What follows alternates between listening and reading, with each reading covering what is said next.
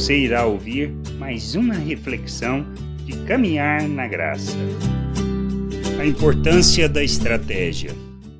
No Evangelho de Marcos, podemos observar a estratégia de Jesus para ensinar sobre o reino de Deus e sua vontade, como podemos ler no capítulo 1, versículos 21 e 22. Depois, entraram em Cafarnaum e, logo no sábado, foi ele ensinar na sinagoga. Maravilhavam-se de sua doutrina, porque os ensinava como quem tem autoridade e não como os escribas. Jesus procurava os lugares onde as pessoas estariam buscando a Deus. Poderia ser por uma motivação equivocada, mas desejavam ouvir da verdade. Como ele fazia? Com autoridade, isto revelava compromisso, pois as suas palavras eram confirmadas por suas atitudes e não tinha engodo. Ou seja, traduzia e explicava as Escrituras e não ensinava sofismas e nem manipulava as pessoas em seu favor,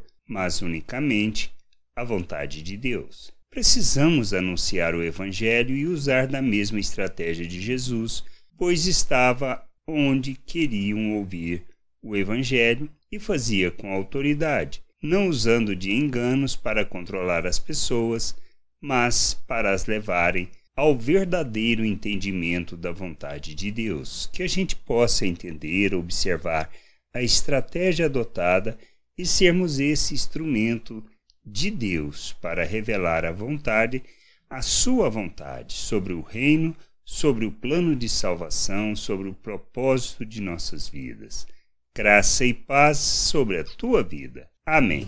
Não deixe de ouvir outras reflexões de caminhar na graça no agregador de podcast de sua preferência. Procure por Caminhar na Graça.